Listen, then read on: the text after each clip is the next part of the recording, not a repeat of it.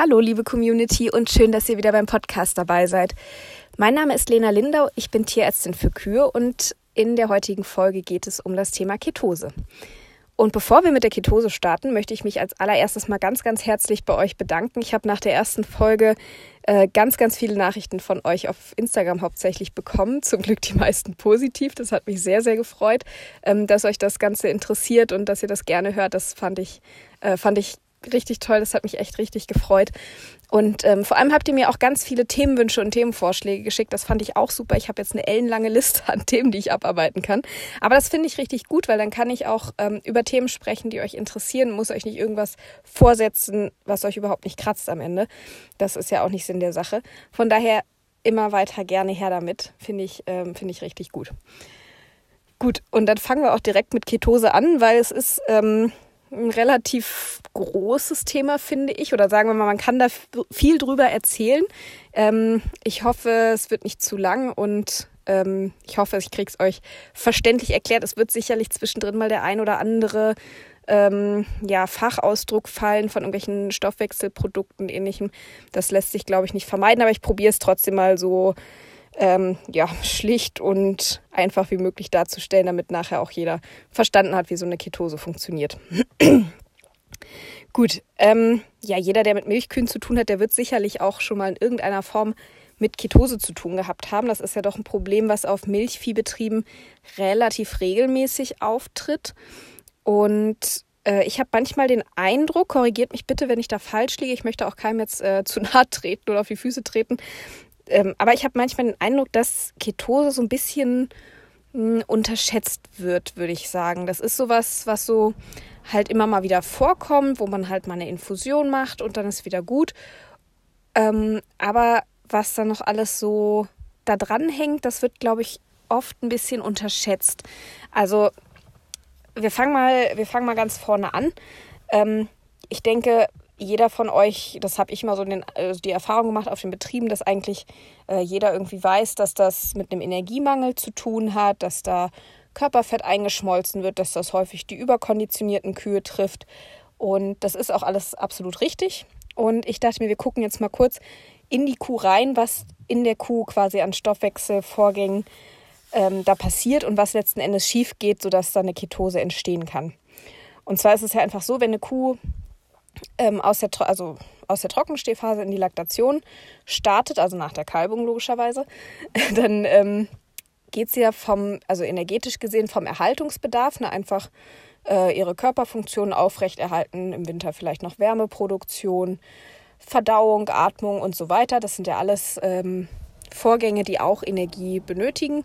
Aber das ist einfach so, was die Kuh eben zum Überleben braucht, einfach der Erhaltungsbedarf. Und wenn jetzt die Laktation losgeht, dann startet sie ja von einem Tag auf den anderen äh, in einen sehr, sehr hohen Leistungsbedarf. die Milchkurve äh, steigt ja bei vielen Tieren, nicht bei allen, aber bei vielen relativ flott an. Ich sag mal so, der, die, hm, der Höchststand, quasi der Peak der Milchleistung, ist ja in der Regel so zwischen der vierten und siebten äh, Laktationswoche. Und das fällt ja blöderweise nicht gerade in die Zeit der höchsten Futteraufnahme. Das ist so ein bisschen das Problem an der Sache, dass ähm, eben nach dem Trockenstehen die Futteraufnahme ja relativ langsam ansteigt. Erst und erst so ab der achten bis elften Woche ihren Höchststand erreicht. Das heißt, da ist eine ganze Zeit dazwischen, ähm, in der die Kuh in dieser berühmt-berüchtigten negativen Energiebilanz ist. Und das ist auch ein Stück weit normal. Das lässt sich eigentlich nicht vermeiden, richtig, wenn die Kuh eine nennenswerte Milchleistung haben soll. Und ähm, nicht jede negative Energiebilanz führt ja auch zu einer Ketose oder führt zu Problemen. Sagen wir mal so. Es gibt ja auch wirklich hochleistende Kühe, die völlig problemlos durchlaufen. So soll es ja auch sein. Nichtsdestotrotz ist das natürlich ein relativ labiles System, auf dem die Kühe da laufen. Ähm, und als Hauptenergieträger für die Kuh ähm, äh, oder fungiert erstmal Glucose, also eine Zuckerart. Und diese Glucose wird aber auch nicht mit dem Futter einfach aufgenommen, sondern die muss im Körper, in dem Fall von der Leber selber hergestellt werden. Das heißt, die Kuh frisst Futter. Bei der Vormagenverdauung entsteht ähm, zum Beispiel Propionat, das ist so der Hauptstoff, aus dem nachher Glucose gewonnen wird, gibt noch ein paar andere. Und das Propionat wird dann über das Blut zur Leber transportiert, in den Leberzellen umgewandelt zu Oxalacetat Äh, den Namen könnt ihr euch mal kurz merken, der kommt gleich wieder. Und dieses Oxalacetat wird dann eben über mehrere Reaktionsschritte umgebaut zu Glucose und die wird dann, ähm, kann dann als eine Energie verwendet werden. Und während der Laktation äh, wird tatsächlich ein, der größte Teil der Glucose, ich glaube, ich habe irgendwas von 80 Prozent gelesen, das kann auch gut sein, 80 Prozent der verfügbaren Glucose zur Milchproduktion verwendet. Und da auch noch mal zum größten Teil zur Herstellung von Milchzucker, also von Laktose. Und nehmen wir mal so eine, ich habe heute Morgen irgendwie Frosch im Hals, nehmen wir mal so eine 30 Kilo, also eine Kuh, die am Tag 30 Kilo Milch gibt, die braucht zum Beispiel, um die Laktose für diese 30 Kilo Milch herzustellen, braucht die 2,25 Kilogramm Glucose, also über 2 Kilo Zucker, das ist echt viel. Wenn man mal so einen Vergleich als Mensch nimmt zum als Vergleich den Mensch nimmt, so dann ähm, ein Mensch kann, glaube ich, äh, so um die oder maximal 200 Gramm Glucose am Tag bereitstellen und die Kuh macht eben mal eben über zwei Kilo. Und dann gibt es ja auch noch die Kühe, die weit jenseits von 30 Kilo Milchleistung liegen. Also das ist schon echt äh, eine ganze Menge Zucker, die die Kuh da produziert. Und ähm, wie gesagt, auch alle anderen Körpervorgänge brauchen ja in irgendeiner Form Energie. Und dafür reicht die Glucose einfach nicht aus. Ne? Also die Milchproduktion und die ganzen Körperfunktionen zu stemmen, das ist zu viel einfach. Da ist der Bedarf an Glucose einfach zu hoch. Also nimmt die Kuh das, was ihr als nächste leicht verfügbare Energiequelle zur Verfügung steht. Und das ist körpereigenes Fett. Da wird also über bestimmte Signale im Körper dann den Fettzellen signalisiert, ähm, ja, Fettsäuren ins Blut abzugeben. Das machen sie dann auch fleißig. Und die werden dann eben als freie Fettsäuren ebenfalls zur Leber transportiert. Und die durchlaufen dann aber zwei äh, Stoffwechselprozesse, bevor sie wirklich als Energie verwendet werden können. Die müssen ein bisschen mehr umgebaut werden, sage ich mal. Und zwar laufen die als erstes mal durch die Beta-Oxidation. Da entsteht dann das sogenannte Acetyl-CoA, das braucht ihr euch jetzt nicht merken. Und dieses Acetyl-CoA reagiert dann, Achtung, mit Oxalacetat im Zitratzyklus weiter, wird weiter umgebaut ähm, und kann dann eben als Energie verwendet werden. Soweit die Theorie.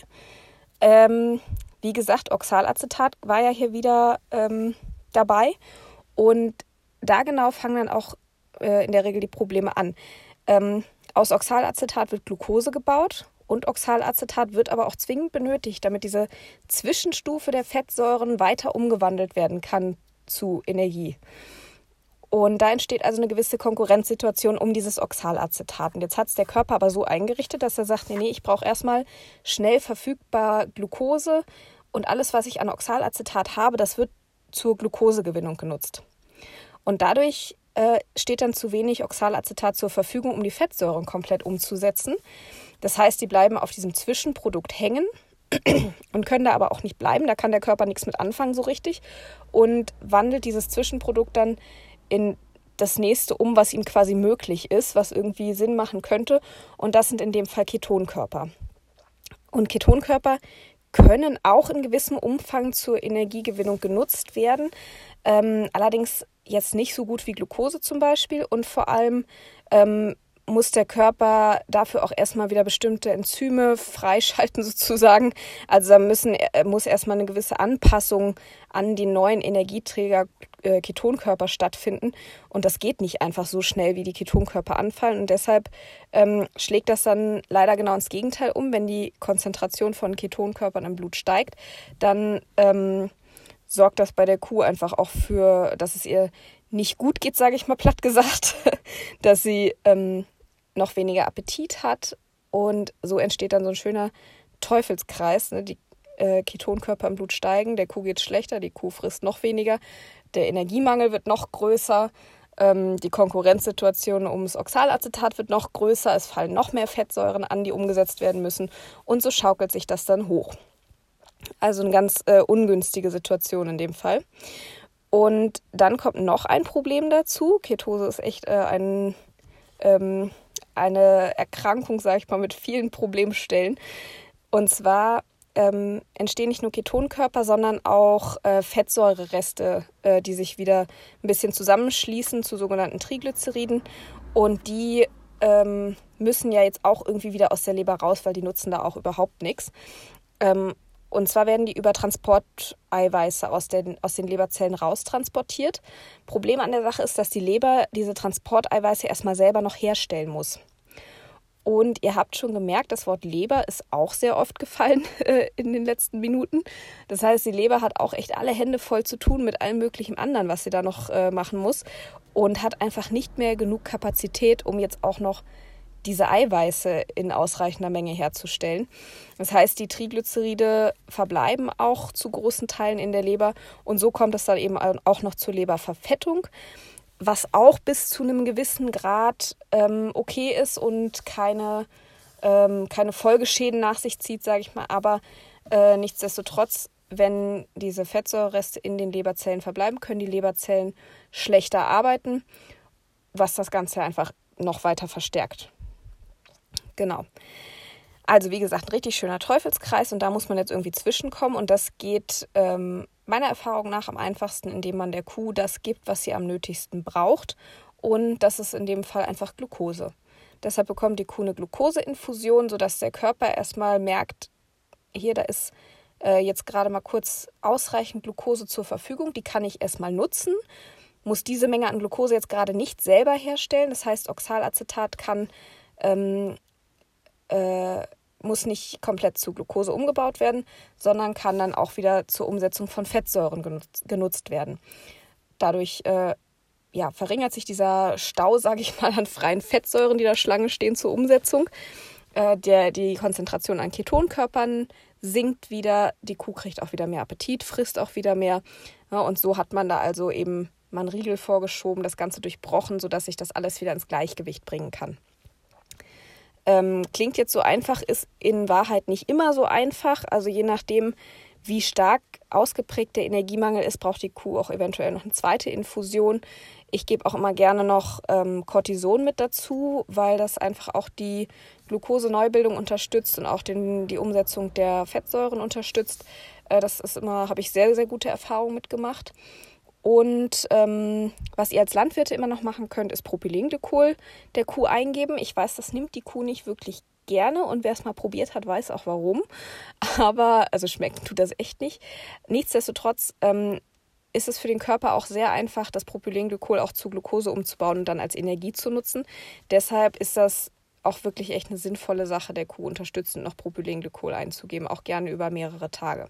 Und was ich persönlich noch ganz gern mache, ist, ähm, dass ich die Kuh, wenn die auch wirklich wenig am Fressen ist, auch gerne noch drenche. So mit 20 bis 30 Liter lauwarmes Wasser, Pansenstimulanz und am liebsten noch aufgekochte Leinsamen dazu, dass die Verdauung auch wieder ein bisschen ins Gleichgewicht kommt. Und ich habe auch mal den Eindruck, dass es den Kühen auch einfach besser geht, wenn sie ein bisschen was im Bauch haben. Kann ich persönlich jetzt auch gut nachvollziehen. Mir geht es auch nicht so prickeln, wenn ich nichts im Bauch habe. Ähm, wie gesagt, ist jetzt nichts Wissenschaftliches, ist aber immer mein Eindruck, dass es den Kühen einfach ähm, besser geht, wenn sie ein bisschen was im Bauch haben. Genau. Ähm, was kann man noch dazu geben? Ähm, genau. Äh, Präparate, die. Äh, nein, jetzt fällt mir dieser Wirkstoff nicht ein. Ähm, mal kurz kleine äh, Werbeunterbrechung. Ähm, Katosal kennt, glaube ich, jeder. Mir fällt gerade der Wirkstoff dazu nicht ein.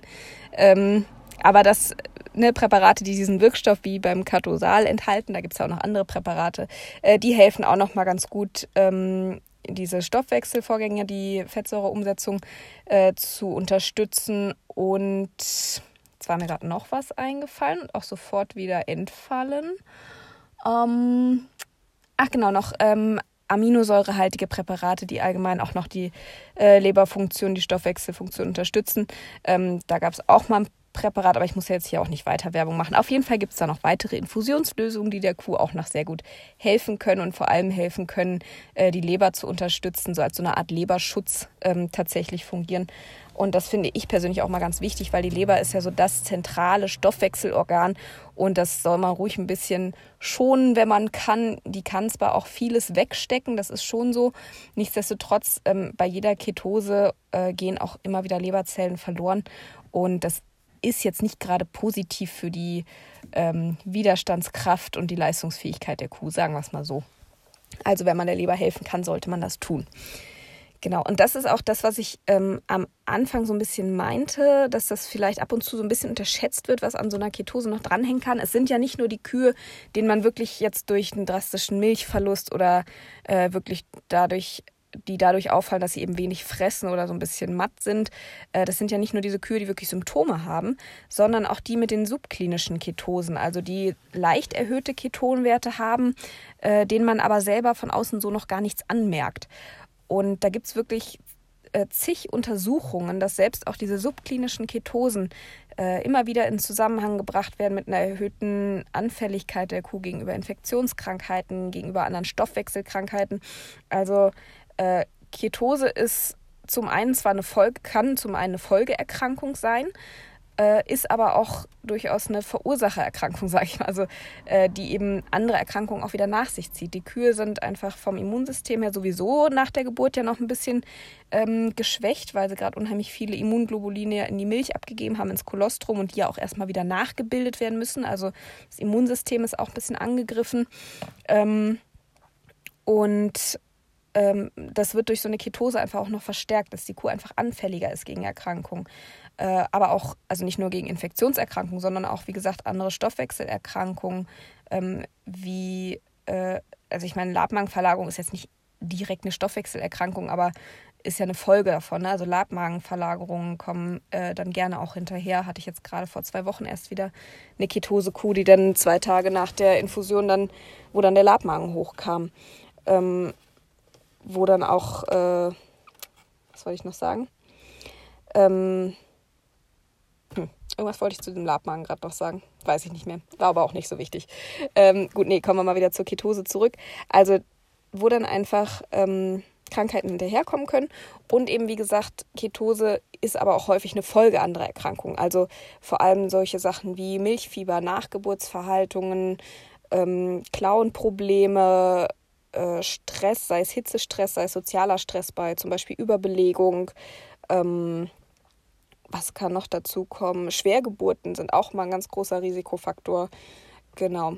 Also alles, was letzten Endes dafür sorgt, dass die Kuh nach der Kalbung nicht richtig ans Fressen kommt. Alles das sind Risikofaktoren, dass eine Ketose entsteht, weil je weniger Kuh je weniger Futter die Kuh so ähm, je weniger Futter die Kuh nach der Kalbung einfach aufnimmt, desto höher wird ja diese negative Energiebilanz und desto eher läuft die Kuh auch Gefahr, wirklich in eine klinische Ketose zu rutschen. Also ähm, selbst wenn man sagt, bei diesen subklinischen Ketosen, naja Gott, die ein, zwei Liter Milch am Tag, die die Kuh dann weniger gibt, die sind mir egal, das ist ja jetzt nicht die Welt, das stimmt. Ähm, aber wie gesagt, alleine wegen der höheren Anfälligkeit der Tiere ähm, lohnt es sich da doch auch diese Kühe rauszufinden. Stichwort Frischmelkerkontrolle, da kann ich gerne auch mal eine, mal eine extra Folge zu machen. Das ist, denke ich, auch nochmal ein ganz spannendes und wichtiges Thema. Also und da gehört für mich einfach die Messung vom Ketonwert dazu. Ähm, das muss nicht jeden Tag sein, aber ich sag mal in den ersten zwei bis drei Wochen wenigstens mal an zwei festen Terminen, dass da ein Ketonwert gemessen wird. Das halte ich persönlich für sehr sinnvoll und sehr wichtig und würde das immer mit dazu nehmen. Wenn ihr das nicht mit diesen Testgeräten fürs Blut machen wollt, dann, also die finde ich persönlich am besten, weil dann habe ich einen Messwert, dann weiß ich, wie hoch ist äh, der Ketonkörpergehalt im Blut. Das hat nicht immer eine Aussagekraft darauf, wie es der Kuh geht. Da reagieren die Kühe sehr, sehr unterschiedlich drauf. Aber es gibt mir zumindest einen Hinweis darauf, wie intensiv ich diese Kuh in der nächsten Zeit auch noch äh, beobachten muss. Ja, weil gerade bei den subklinischen Ketosen, wenn man den Kühen nichts anmerkt, ähm, dann hat man die häufig auch gar nicht so auf dem Schirm, dass man auf die besonders irgendwie achtet. Und dann fallen vielleicht auch andere Folgeerkrankungen dadurch etwas später auf, als wenn man wirklich wüsste, okay, die hat einen leicht erhöhten Ketonwert, auf die muss ich aufpassen. Genau, von daher finde ich diese Messgeräte eigentlich am besten und nutze die auch selber. Ähm, auf der anderen Seite finde ich auch immer, ist jede Kontrolle besser als keine Kontrolle. Von daher, wenn ihr lieber Teststreifen oder diese Tabletten mit Farbumschlag nehmen wollt, dann nehmt halt die. Äh, dann habt ihr wenigstens irgendeine Art von Kontrolle und Überblick, wie es um den Ketonkörpergehalt der Kuh steht. Genau. Und daraus ergibt sich ja eigentlich auch schon, was man quasi als Vorbeuge tun kann, nämlich alles, was diese Risikofaktoren in irgendeiner Form mindert. Sprich, dass man eine funktionierende Klauenpflege hat, dass die Kühe mit gesunden Klauen zum Trockenstehen zur Geburt kommen, dass man auch sowas wie Liegeboxenmanagement zum Beispiel, dass die Kühe ausreichend viel liegen und dadurch die Klauen entlastet werden, sowas kann da auch immer mal mit reinspielen, ne? dass man diese ganze, halt, dieses ganze Haltungsumfeld auch ähm, überprüft. Die Fütterung selber natürlich, dass das eine qualitativ gute äh, Silage ist, die die Kühe bekommen, dass da kein Schimmel drin ist, dass die den Kühen schmeckt, dass sie die gerne fressen äh, und so weiter und so fort, sodass da eben auch die Futteraufnahme gesichert ist. Dann ähm, dass Geburten so stressfrei wie möglich ablaufen können. Natürlich, es lässt sich nicht jede Schwergeburt vermeiden, das ist klar, wenn das Kalb halt schief liegt oder ähm, eine Gebärmutterverdrehung ist oder was auch immer, das lässt sich nicht immer vermeiden, das ist klar. Aber dass zumindest die normalen Geburten so stressfrei wie möglich in einer ausreichend großen Abkalbebox stattfinden können, wo die Kuh Ruhe hat, äh, das ist nochmal ganz wichtig. Eine Milchfieberprophylaxe ist äh, wichtig. Ähm, auch Hitzestress wird sich nicht immer vermeiden lassen, äh, wenn es jetzt so diese 40 Grad Sommer sind, wie es die letzten zwei Jahre waren. Natürlich werden die Kühe dann Hitzestress haben, da kann man Ventilatoren laufen lassen, so viel man will. Ähm, das lässt sich nicht vermeiden, aber dass man zumindest versucht, möglichst alle anderen Stressoren so weit wie möglich abzustellen, ne? dass man keine riesengroße Überbelegung hat. Ähm, und so weiter und so fort. Also das ist allein auch der tägliche Umgang mit den Tieren. Das spielt da alles mit rein und ähm, kann in dem Zusammenhang auch immer noch mal überprüft werden, weil irgendwo kann man ja eigentlich immer irgendwas noch verbessern. Ähm, und wenn man vielleicht dadurch noch mal ein, zwei Ketosen im Jahr verhindern kann, auch wenn man da jetzt keine Riesenprobleme mit hat, dann denke ich, lohnt sich das schon, dann noch mal nachzugucken, äh, an welchen Schräubchen man da vielleicht noch drehen kann. Genau. Und dann hatten wir ja noch am Anfang gesagt, dass das ja häufig auch die überkonditionierten Tiere trifft, die äh, gerne Ketose bekommen oder da anfällig für sind. Und das ist auch tatsächlich so. Ähm, und das ist auch relativ logisch zu erklären eigentlich, weil es zum einen ja so ist, dass diese Tiere, wie gesagt, Fett ist eine relativ leicht verfügbare Energiequelle für die Kuh. Und eine Kuh, die viel Fett hat, die kann einfach auch viele Fettsäuren freisetzen. Ist ja logisch irgendwie. Und äh, dadurch wird einfach der Anfall an freien Fettsäuren an der Leber viel, viel höher als bei einer Kuh mit einer normalen Körperkondition. Und äh, dadurch hat sie dann, dann natürlich auch viel mehr Fettsäuren Schlange stehen zur Umsetzung, die dann nicht vollständig umgesetzt werden und hat dementsprechend auch schneller dann höhere Ketonwerte im Blut. Und was auch noch ein Problem ist bei diesen überkonditionierten Kühen, ähm, dass die auch tatsächlich, das ist, äh, konnte auch in Untersuchungen gezeigt werden, dass sie auch tatsächlich eine geringere Futteraufnahme haben. Ähm, so wie ich das verstanden habe, da gibt es auch unterschiedliche, ähm, ja, wie soll ich sagen, äh, Erklärung für diesen Mechanismus. Aber was ich so ganz logisch fand, wenn der Körper einfach viele Fettsäuren ins Blut abgibt, ähm, dann ist das für den Körper ja quasi ein Signal, dass ausreichend vorhanden ist sozusagen. Und dadurch wird dann auch ähm, die Hormonausschüttung dahingehend gesteuert, dass die Kühe einfach weniger Appetit dann auch haben und damit auch eine geringere Futteraufnahme. Und das verstärkt das Problem aber in dem Moment natürlich nur noch. Ja, das ist ähm, ist klar, dann wird wieder die negative Energiebilanz wieder noch größer und so weiter und so fort, was wir vorhin schon alles hatten. Also diese überkonditionierten Kühe, die neigen tatsächlich noch stärker zu Ketosen als normal konditionierte Kühe. Und wenn man da wirklich mal, das ist jetzt keine, keine hm, sage ich mal, keine Bestandslösung, die man pauschal anwenden sollte, aber wenn man mal so eine dazwischen hat, die vielleicht vorm Trockenstellen ein bisschen ähm, wie soll man sagen, ein bisschen mehr reingehauen hat als die anderen Kühe und sich da ein bisschen Vorrat angefuttert hat, wenn man da so eine Risikokandidatin hat, dann kann man da auch tatsächlich mit ähm, bestimmten Fütterungsergänzungsmitteln, nee, das ist, nee, es ist ein Medikament, es ist kein Futterergänzungsmittel. Also mit einem gewissen Medikament in Bolusform, da auch vorm Kalben schon das Risiko ein bisschen minimieren, ähm, indem man diesen Bolus eben vorm Kalben eingibt. Ich glaube, drei Wochen vorher sollte das passieren. Ähm, und das hilft tatsächlich sehr, sehr gut, äh, diese ganzen Stoffwechselvorgänge im Gleichgewicht zu halten. Das funktioniert sehr zuverlässig und kann bei solchen Risikokühen auch gut und mit gutem Gewissen eingesetzt werden, weil ähm, ich finde, das ist dann, es wird immer so ein bisschen kritisch betrachtet, der Einsatz von diesem Boli, auch mit Recht ja irgendwie, weil es, äh, weil der Wirkstoff da drin auch ein Antibiotikum ist. Ähm, es hat keine Wartezeit, aber es hat, es ist halt ein Antibiotikum äh, was dann den Stoffwechsel eingreift in dem Moment. Und deshalb wird das halt immer im Hinblick auf Resistenzentwicklung und Co. kritisch gesehen. Nichtsdestotrotz finde ich, ist es für Einzeltiere eine gute Lösung, weil es damit ja auch wieder einen Antibiotikaeinsatz verhindert unter Umständen, indem die Kuh eben ähm, nicht in diese Ketose rutscht, nicht so anfällig gegen Infektionen wird ähm, und damit dann eben auch eventuell weniger behandelt werden muss. War das verständlich ausgedrückt? Ich hoffe ja. Gut, genau. Also, ich hoffe, ich ähm, habe jetzt nichts ganz Wichtiges vergessen. Ich hoffe, es war einigermaßen verständlich und nicht zu durcheinander. Ich habe mich echt schwer getan, das Thema so ein bisschen verständlich aufzudröseln, weil es eben, ja, finde ich halt doch relativ komplizierte Stoffwechselvorgänge und alles sind und relativ, ja, große Zusammenhänge. Aber wie gesagt, ich hoffe, ich konnte es einigermaßen verständlich rüberbringen und ähm, ich hoffe, ihr konntet was davon mitnehmen und würde mich sehr, sehr freuen, wenn ihr mich zum einen bewerten würdet, auf welchem Portal auch immer ihr das hört, oder äh, und oder unter dem Post auf Instagram oder Facebook gerne auch eure Erfahrungen mit Ketosen schreibt, wie ihr behandelt. Und ähm, Gerne auch, wenn ihr es zum Beispiel geschafft habt, von einem größeren Ketoseproblem wegzukommen durch irgendwelche Kontrollmaßnahmen, durch irgendwelche Veränderungen im Management oder äh, wie auch immer, dann würde mich das auch sehr freuen, wenn ihr das mit uns teilt, weil ich denke, da können wir alle immer noch was von lernen und von mitnehmen und dafür ist das Ganze ja auch gedacht. Gut, dann wünsche ich euch jetzt erstmal eine schöne ketosefreie Woche mit euren Kühen. Und wenn ihr Lust habt, hören wir uns in der nächsten Woche wieder am Dienstag. Und bis dahin sage ich erstmal macht's gut und tschüss.